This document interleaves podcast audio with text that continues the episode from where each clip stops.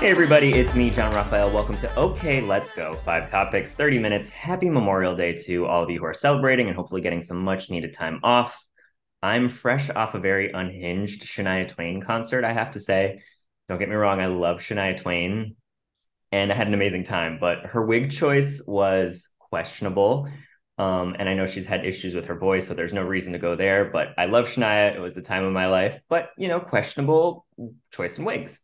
Anyway, today I am joined by the man, the myth, the legend. He's like Madonna. He really only needs one name, and that name is Yann.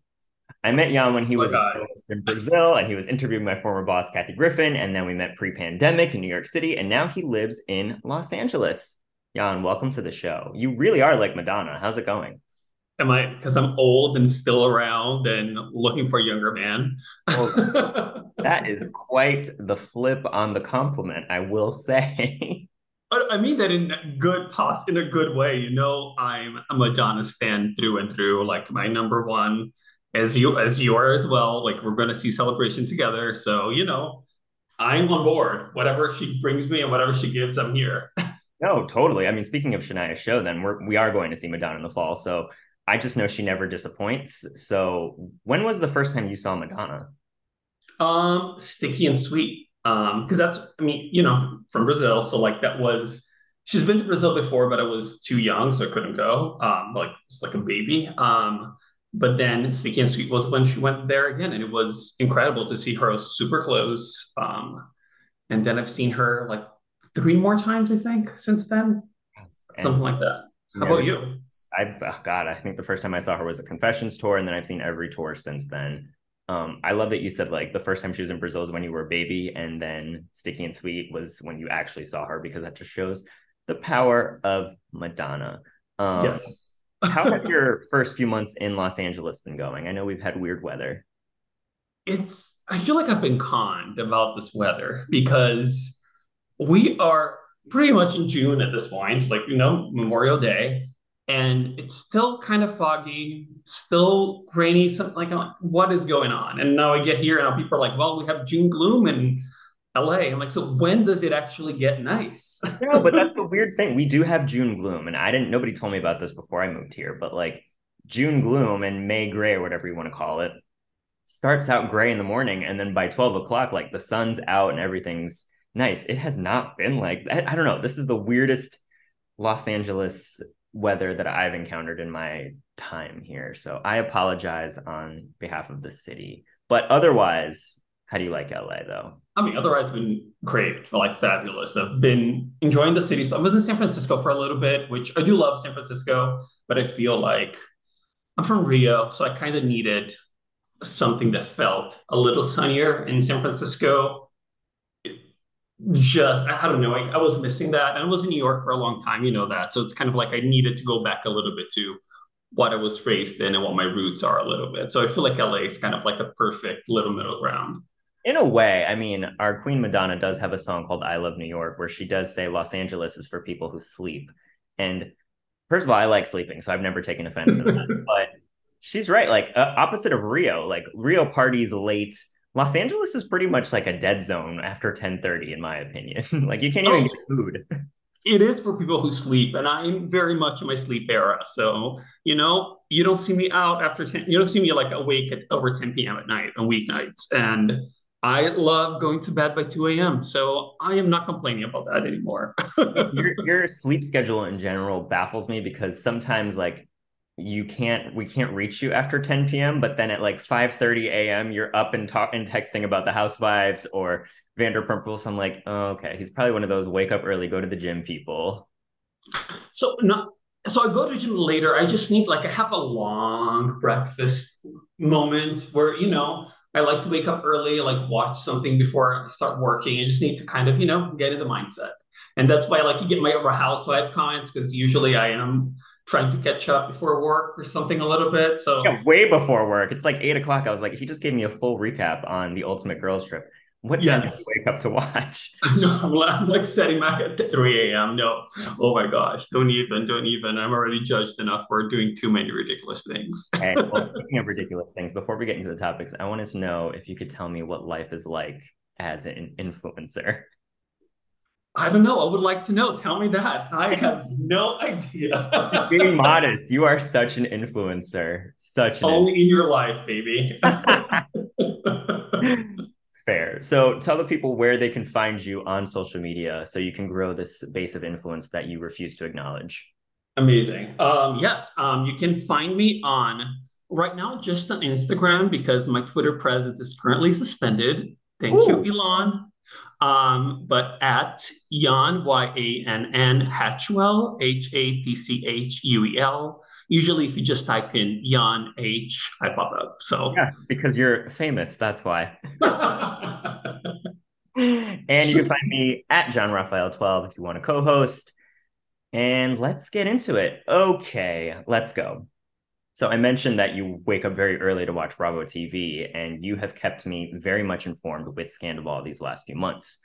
So the scandal that has rock reality TV continues to reverberate as Bravo aired the first part of the reunion last Wednesday. The first part featured Andy Cohen doing separate interviews with the three cast members involved in the scandal, Ariana, Tom, and Raquel, while also featuring the main cast. The rumor is that these next two episodes of the reunion is going to reveal something so shocking that even the cast doesn't know about it and might not even want to continue with the show once they know. So, what do you think is this shocking rumor or truth that is going to be revealed? So, I mean, the rumors are that Raquel is pregnant, and that's what they reveal. I don't think that's true because if she was, she would have been showing at this point, or like cameras would have, like, you know, TMZ or someone would have um, caught up to that. I kind of think it's going to be something underwhelming because Bravo is known for that. They love to hype up a secret, they love to hype up a season, and then in the end, it's like, you know, it's a dog that like somehow Lisa Vanderpump adopted or didn't adopt or gave to the Reed or didn't give to the Reed. So That's very, very Lucy, Lucy, Apple Juicy. I agree with you. Yes. I don't think it's going to be like a groundbreaking secret because who would know? I think the other rumor is that Lisa Vanderpump actually knew about the affair between Tom and Raquel um, a few months ago and just kept it silent. But would that really be like groundbreaking? No, I don't think so. Yeah. Also, I mean, unless I also, why would Lisa reveal? I mean, I guess maybe Tom could show a text message or something, but I, I don't know. I also Lisa tweeted some things about it that like I feel like it's not something that's related to her. I mean, and also like Lisa's presence on the whole show is just at this point it's kind of funny to me. It just feels camp because yeah, very much so. she's just like there. Obviously, she's not really friends with any of them, but I kind of love just seeing her pop in and out as if she's like this huge matriarch of the group. It's kind of amazing. yeah, she's on the show for name recognition alone. Um, I think the other rumor that I'm hearing is that the affair that Raquel and Tom had started, or they hooked up maybe once while she was still with James back in the day. Um, which oh, pretty uh, this would be pretty groundbreaking, I would say, if it if it yes. that long ago. So I haven't heard that one, but that would I mean, again, like everyone in this group just like fucks everyone somehow, you know. Yeah. It feel, you know, it's very incestuous, but I wouldn't be shocked at this point. I feel like, you know, is there anything that could be revealed and be like, I could never see this coming? I feel like with this candle, everything's possible. Oh no, for sure. And, and you said it. Andy Cohen called them out during the reunion, saying like, "You've all had affairs, except for I think like Kate, good old Katie." Um, so what did you think of the reunion in general? This first part. So I think first thing is everyone needs to be watching this on Peacock. It's, yeah. Oh my God. Yes. Thank you for the plug. Yeah, that is the yeah. uncensored longer version of the reunion. And I waited to Friday to watch it for that specific reason. It just changes everything. A hundred percent. I mean, that was something that like I had to watch it. Like you have to watch it the next day. It's just it just changes everything. So like that's the way to watch it. I feel like Wednesday nights at Bravo are no longer like where people are going to be talking about it. Wait until the next morning, watch it there. Um, first part was perfect because I was a little bit hesitant because I'm like, a lot happened this season. So I'm kind of like, oh, maybe, you know, when they are like, they're just going to go through all these other like previous like little bits of drama that we don't no, no longer care about. But they jump right in. So like, and what showed the trailer with Raquel 100 oh, feet God. away.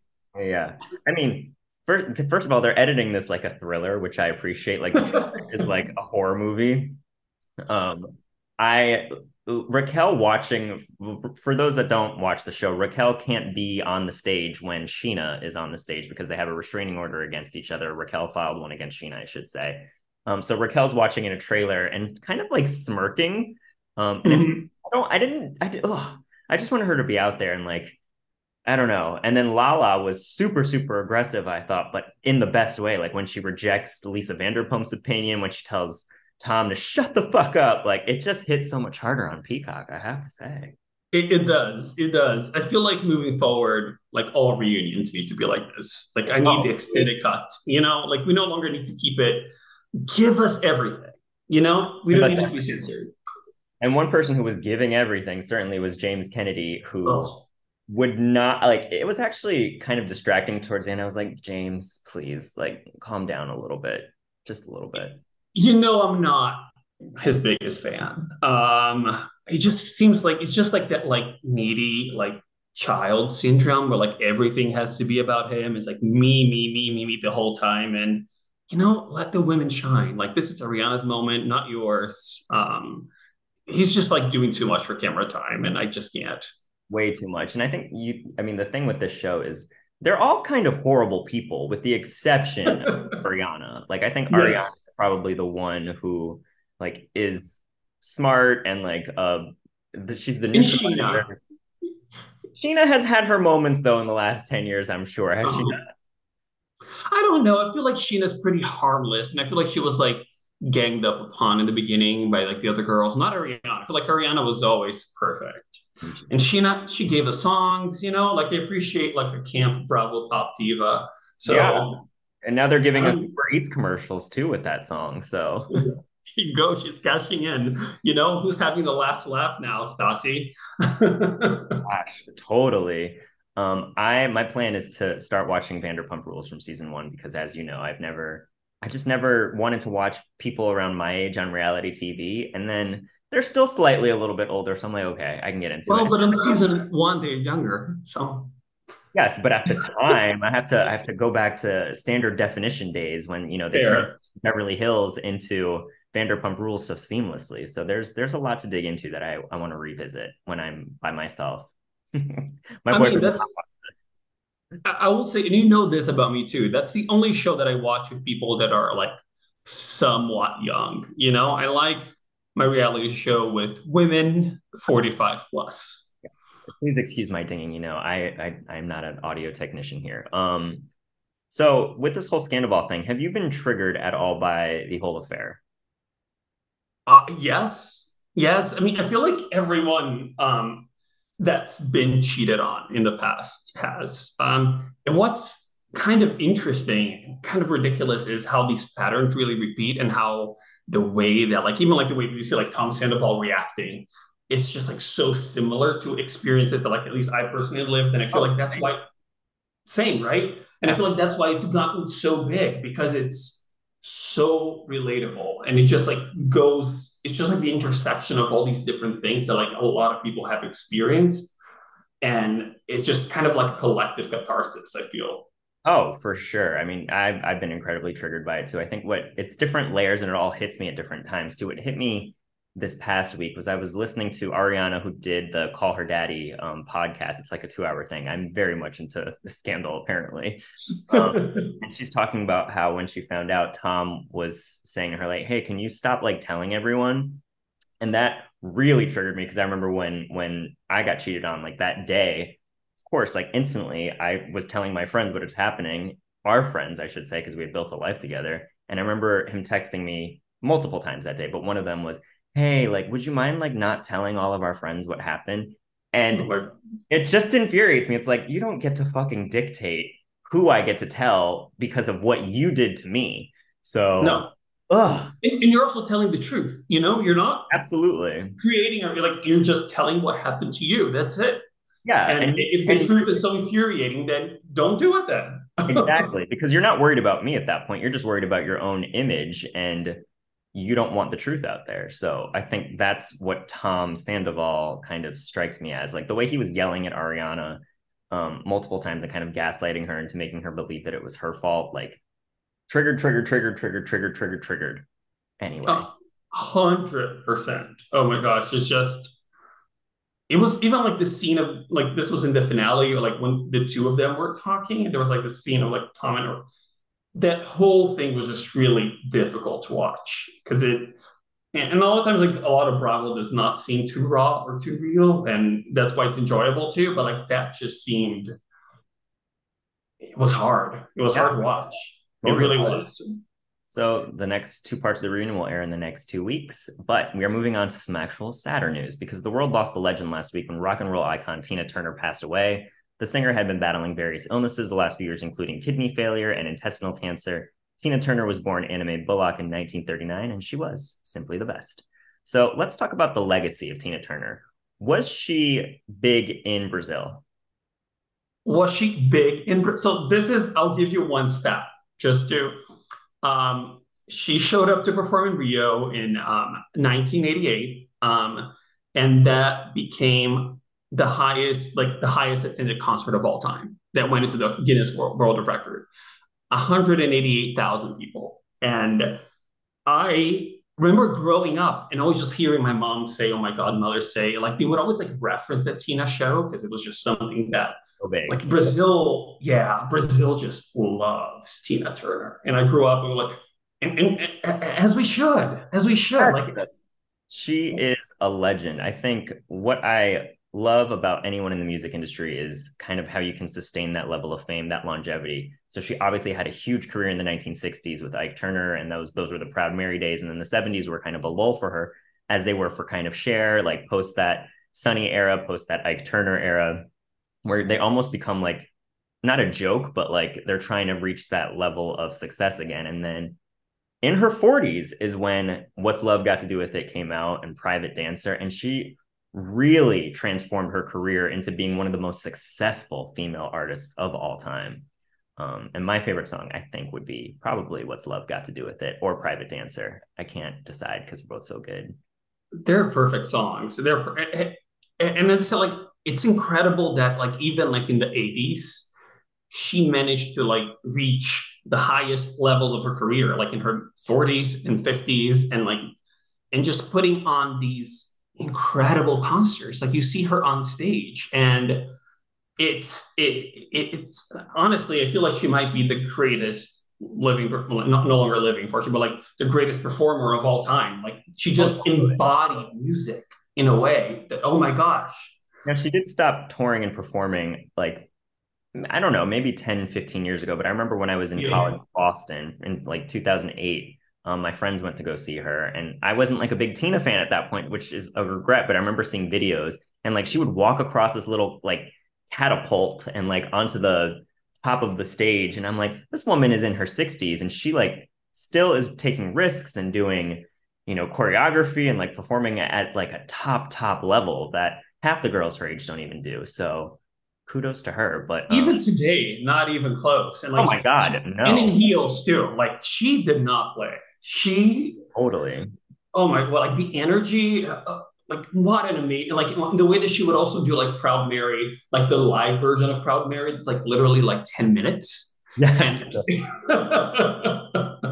it's just unbelievable um also you know what's really fucking um, well this is kind of actually funny so she she followed um six people on instagram i don't know if you knew this I don't even know if she is it really her though, because I feel like Tina is not wasting time on Instagram. Well, he, probably not, but guess what? One of the people that she was following was Cheryl Cole. Cheryl Cole? From, Girls Aloud. Really? Cheryl Cole. Well, um, you know, I do love me some Cheryl Cole. Oh, oh, me too. Me too. But like, why?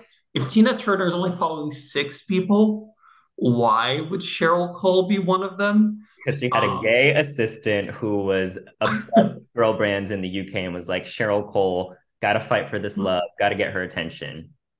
I yeah, I mean, my, so I have a theory that um she was actually my theory is that so Cheryl Cole's handle is Cheryl Official, and my theory is that she probably thought she was following Cher. Oh, I thought I thought you were going to say Sheryl Crow. Um, no, I probably because they were really good friends, and she, she, and she doesn't follow Cher, so I think she accidentally follows Cheryl Cole. And hey, Cheryl Cole is lucky to be followed by Tina Turner, and yes, Cher and Tina Turner had a great friendship um, that kind of stood the test of time. I heard Cher went to go visit her before she died recently. And Tina is just leaving behind such a great legacy. Like, if you aren't familiar with her music at all, there's an HBO documentary that is excellent. There is obviously the biopic starring Angela Bassett from the 90s. There's a Broadway musical that's touring. It's actually coming here to LA soon. So, like, if you need some Tina, there's plenty of Tina around there. I think she wrote two biographies or autobiographies, I should say. So get familiar because she had quite the life from domestic abuse to rising to the top of the charts. Unlike anyone else, like truly one of the greatest of the greats. Truly one of the greatest of the greats. Also, another great who has also had longevity in the music industry is Miss Kylie Minogue. So we're moving on from one legend to another. Kylie is back promoting her new single, Padam Padam, which has taken over social media in the gay world at least. Um, from her forthcoming 16th studio album, Tension, she also celebrated her 55th birthday yesterday. So happy birthday, Kylie. Again, 16th studio album. That's pretty impressive. So we, you and I, recently had the chance to quote meet uh, the legend herself this past week. Oh. tell people about uh, that experience. So I mean, a very high emphasis on quote. Um, meet Kylie Minogue. Um, we, I mean, she was doing. I mean, what we thought was like a wine tasting and a photo op and all that. Getting there was really just a meet and greet. And you know, you messaged me. I think the, the thing started at three p.m. You messaged me at noon saying there was a line around the block, and I was like, I don't think we can do this. No, because we're we're jaded, and also how naive of me to think that there wouldn't be a line at Kylie Minogue because I get that she's not famous, famous, famous here in the United States. Outside of the gay community, she's not that. As we know, we were waiting in line. True, true. Okay, fair, fair. Do you remember like an Amazon delivery person came by and she's like, "What are you guys waiting for?" And I was like, "Kylie Minogue." She's like, "Who?" and I'm like, "Kylie Minogue." What? I'm like, eh, "It's a singer." Okay. yeah, yeah. Oh my gosh, but I mean, I'm glad we did. I'm glad we went. We waited what, like two hours, two and a half hours, two and a half yeah. hours. But again, worth it because we had fun. Also, we were in the very back of the line. Like I think like five people joined after us, and that was pretty much it. Yeah, yeah. But honestly, just having that literal minute with her um, was incredible. Especially like as someone who I've always been Kylie obsessed. Um, my whole life, ever like truly as a little kid when like no one knew who Kylie was, even in Brazil. Um, she's like just I've always followed her. So to be able to be have like a little moment with her was everything and absolutely yeah. worth it. And for a wine line, which is quite random, but I have to say her rosé prosecco was actually really damn good. So go out and get your Kylie wine. What do you think of the new single?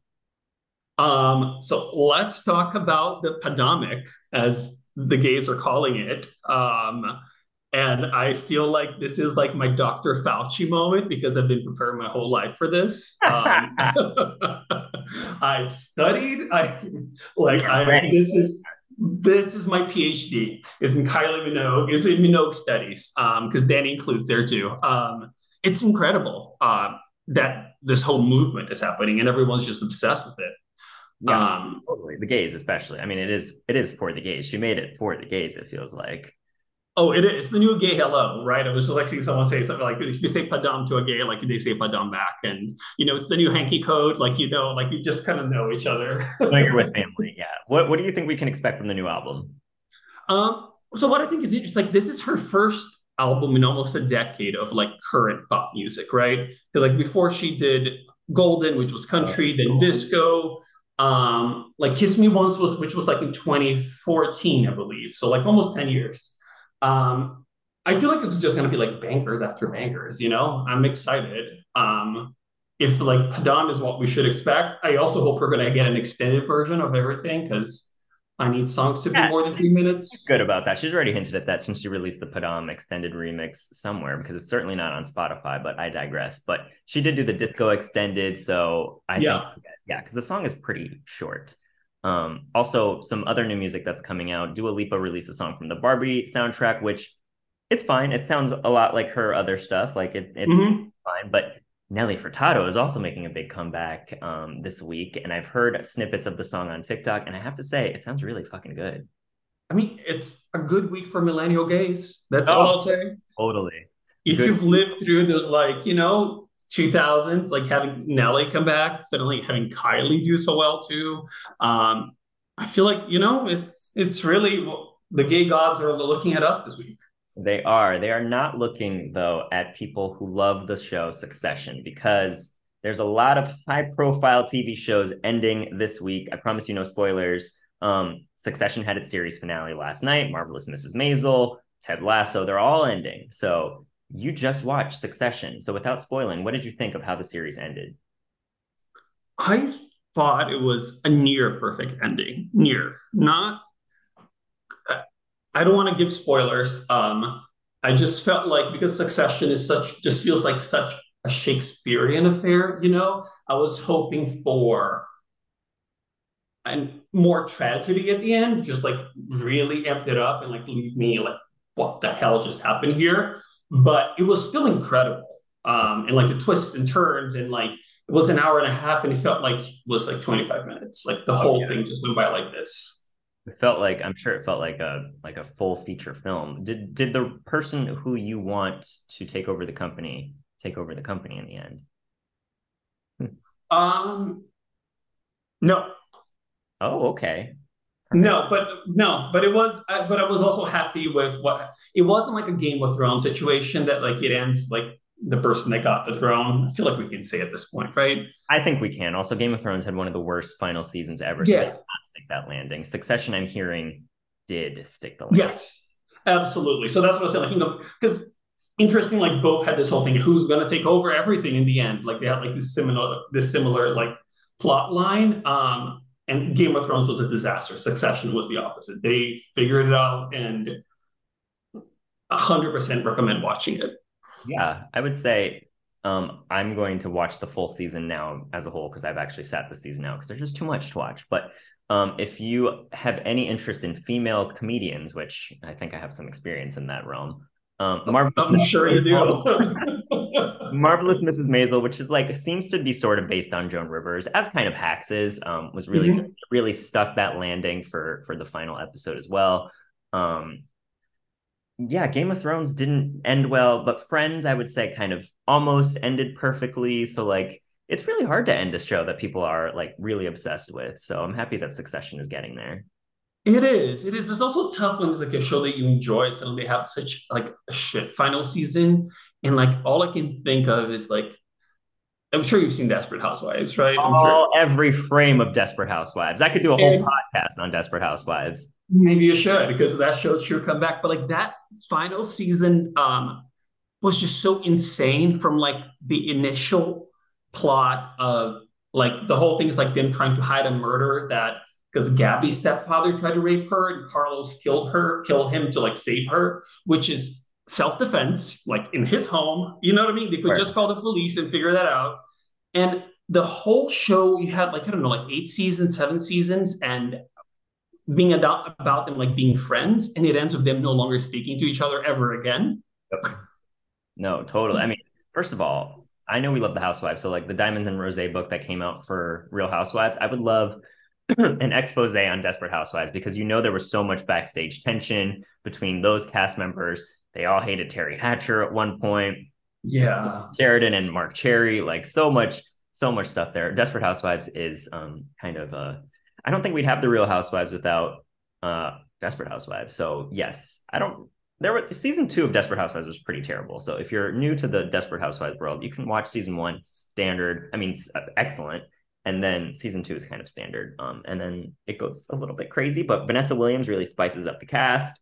Um, I can go on all day about Desperate Housewives. I actually now like want to just rewatch everything.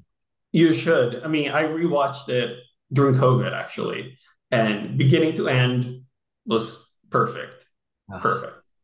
It's hard because network shows are so different. Like I would love to see Desperate Housewives come back on like uh HBO or a Netflix, um, just where they can kind of swear a little bit more because like network shows just feel so outdated now. Well, you can pitch Netflix. You, you know, you're you're part of the inner workings of yeah. the organization. I'm sure they would love that. I'm sure they would love that as long as it doesn't come back on Disney because Disney would probably water it down. But speaking of Disney, our last topic, and we only have 20 seconds because we've really this has gone by too fast. Um, Little Mermaid was finally released this past weekend, and the film o- earned over 160 million dollars at the U.S. box office, fifth highest Memorial Day weekend debut of all time. Congratulations, Disney! Congratulations, Halle Bailey! Congratulations, Yann! Thank you for being here.